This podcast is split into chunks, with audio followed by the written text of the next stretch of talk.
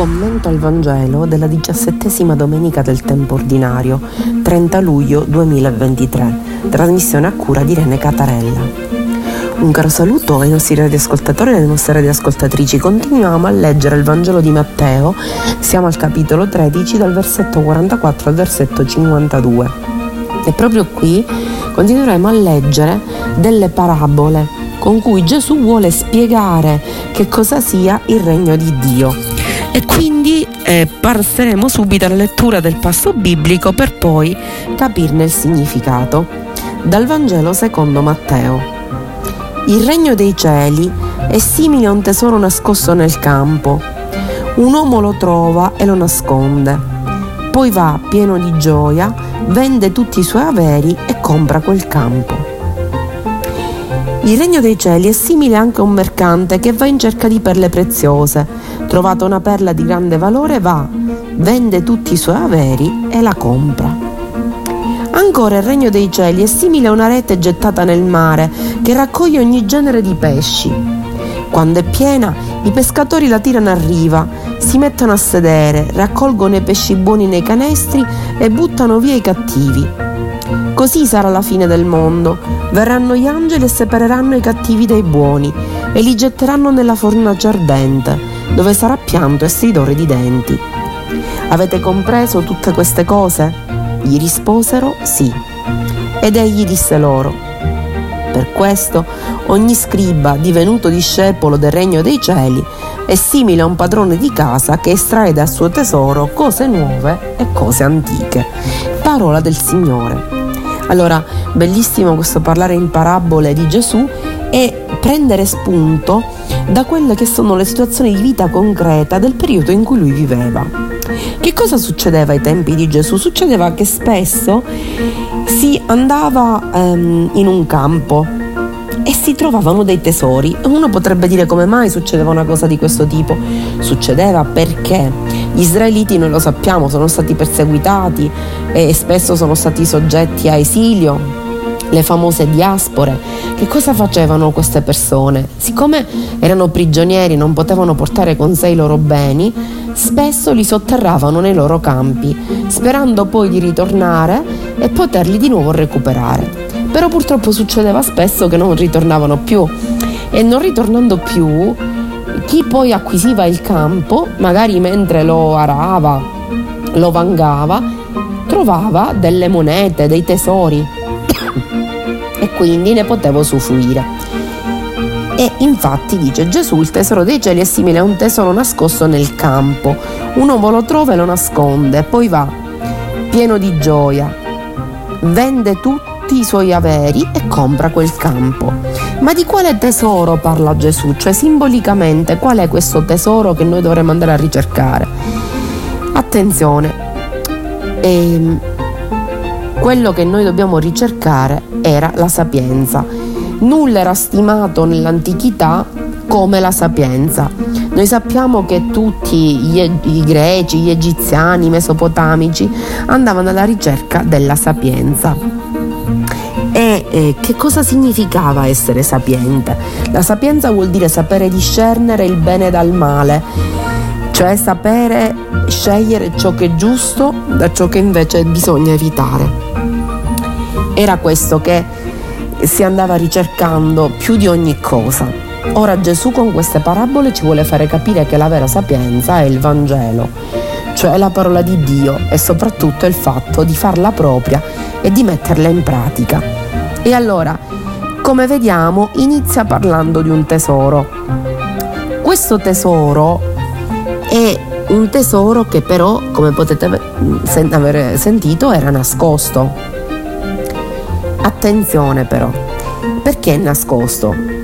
È nascosto quindi che cosa succede? Questo contadino che vede questo campo capisce che c'è il tesoro, che c'è un tesoro, lo intuisce, non ne ha la certezza di quanto possa essere così eh, grande, però che cosa fa?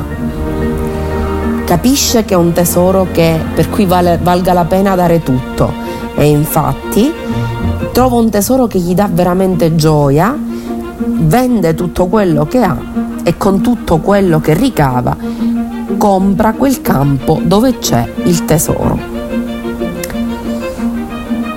Cosa ci dice questo, questa parabola? Che la scoperta del tesoro avviene per fortuna. Questo contadino non era alla ricerca del tesoro, attenzione, lo trova per fortuna. Allora, noi come possiamo trovare il Vangelo? Lo possiamo trovare per fortuna, nel senso che per caso una persona c'è un lutto, entra in chiesa per andare al funerale, sente un, un passo della, di una lettura del Vangelo oppure magari una predica e viene colpito, lo colpisce, vuole capire di più, ha sentito che quello è un tesoro, qualcosa che ha valore per lui o per lei o per un essere umano e quindi che cosa fa? Cerca di scavare, di capire meglio. Quindi cerca appunto di approfondire la cosa. La persona, come abbiamo potuto vedere, nel momento in cui scopre che quella cosa è una cosa importante, lo, la vuole tutta per sé infatti l'acquisto del campo diventa la cosa più importante. Perché? Perché capisce che lo vuole pienamente quel tesoro, non basta avere sentito quella frase del Vangelo, ma vuole tutto il tesoro, quindi acquisisce questo campo e lo ricerca, lo acquisisce tutto, per tutto per quello che è. Poi, qual è un altro dettaglio di questa parabola? La gioia, ci va con gioia. È proprio questo, cioè il fatto che eh, la persona ha capito che la vera saggezza, che la, fa, la, rende felice, che fa distinguere ciò che va bene da ciò che, va, che va male nella sua vita, quindi ciò che deve prendere da ciò che deve evitare, è eh, questo genera gioia. Noi spesso quando parliamo di regno di Dio, di seguire Gesù, di comportarci da cristiani, mettiamo in evidenza la parte negativa, ci vogliono sacrifici, rinunce, paure, e, ehm, e perché dobbiamo stare attenti. No, qui dobbiamo dire che il Vangelo è qualcosa che ci rende pienamente felici. La religione cristiana non è la religione della tristezza, del sacrificio, della mortificazione. Assolutamente, la religione della gioia.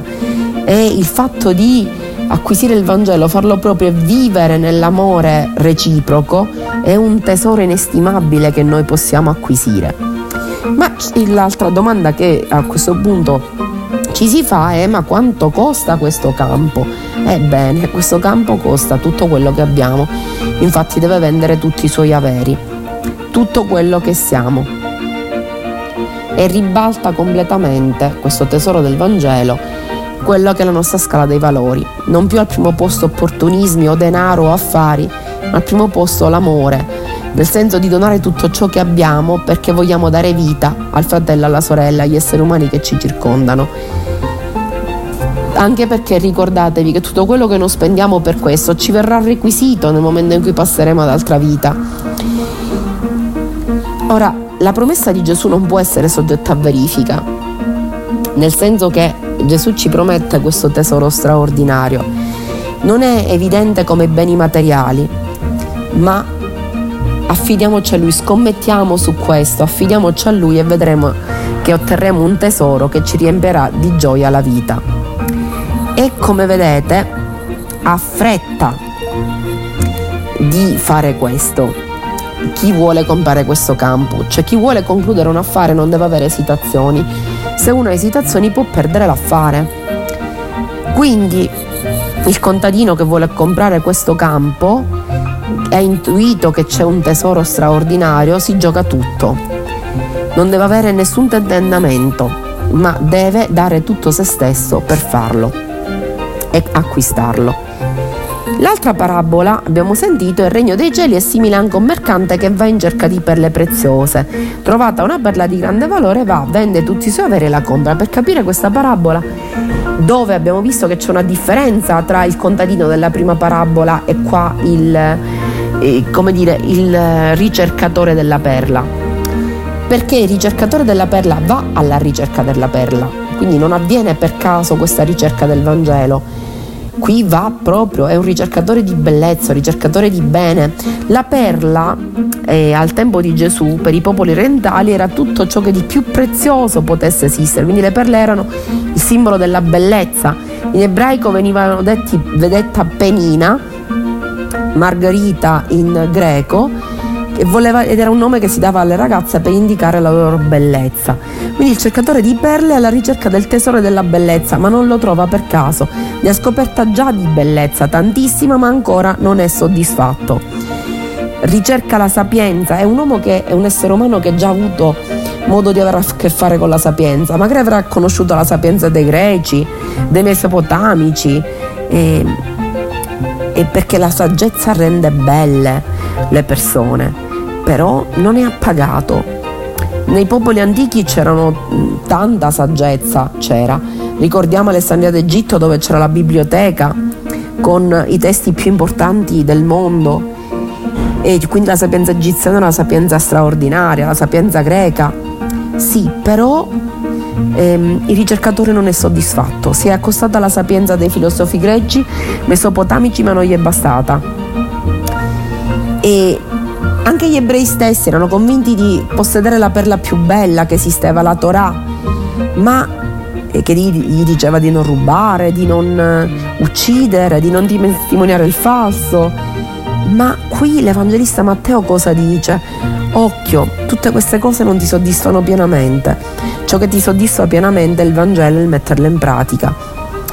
E tu, infatti, è come se il nostro Evangelista dicesse, ovviamente è Gesù che parla, ci dice, tu sarai perfettamente bello se incarni la sapienza del Vangelo.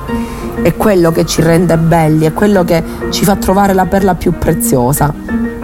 E abbiamo, andiamo avanti con un'altra parabola sempre. Il regno dei cieli è simile a una rete gettata nel mare.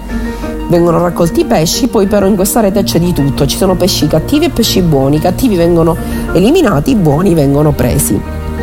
E, e anche qui Matteo usa una simbologia escatologica per dire che eh, i cattivi saranno buttati nella, i pesci cattivi appunto verranno buttati nella fornace e sarà pianta e stridore di denti. Attenzione dagli angeli da chi? Da coloro i quali sono i mediatori del bene. Attenzione anche qui dobbiamo capire la simbologia Matteo usa questo linguaggio perché a quei tempi veniva capito questo linguaggio ma non è che ci sono persone cattive e buone e i cattivi finiranno male no e quando noi facciamo una pesca, andiamo, il mare era simbolo del mondo, no?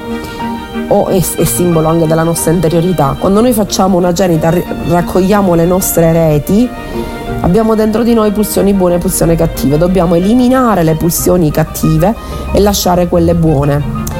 E in questo ci aiutano gli angeli, che sarebbero simbolicamente delle persone che sono particolarmente mediatori di Cristo, di Dio, che appunto e sono i portatori della parola e ci aiutano a comprendere ciò che va eliminato e che non ci rende belli e buoni da ciò che invece ci rende belli e buoni.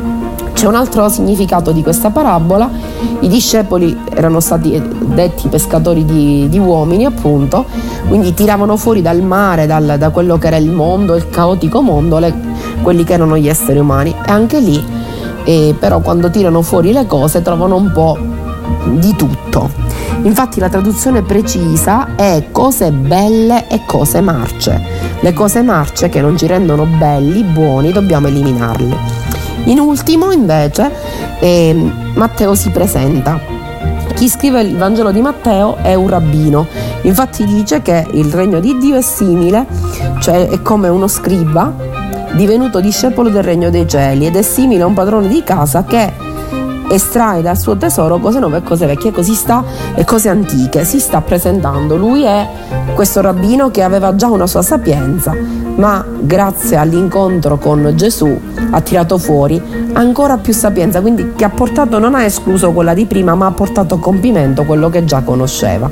Anche noi dobbiamo cercare di essere così, di crescere nella sapienza, così come ci dice l'Evangelista Matteo. Un caro saluto dalla vostra Irene Catarella, arrivederci alla prossima trasmissione e buona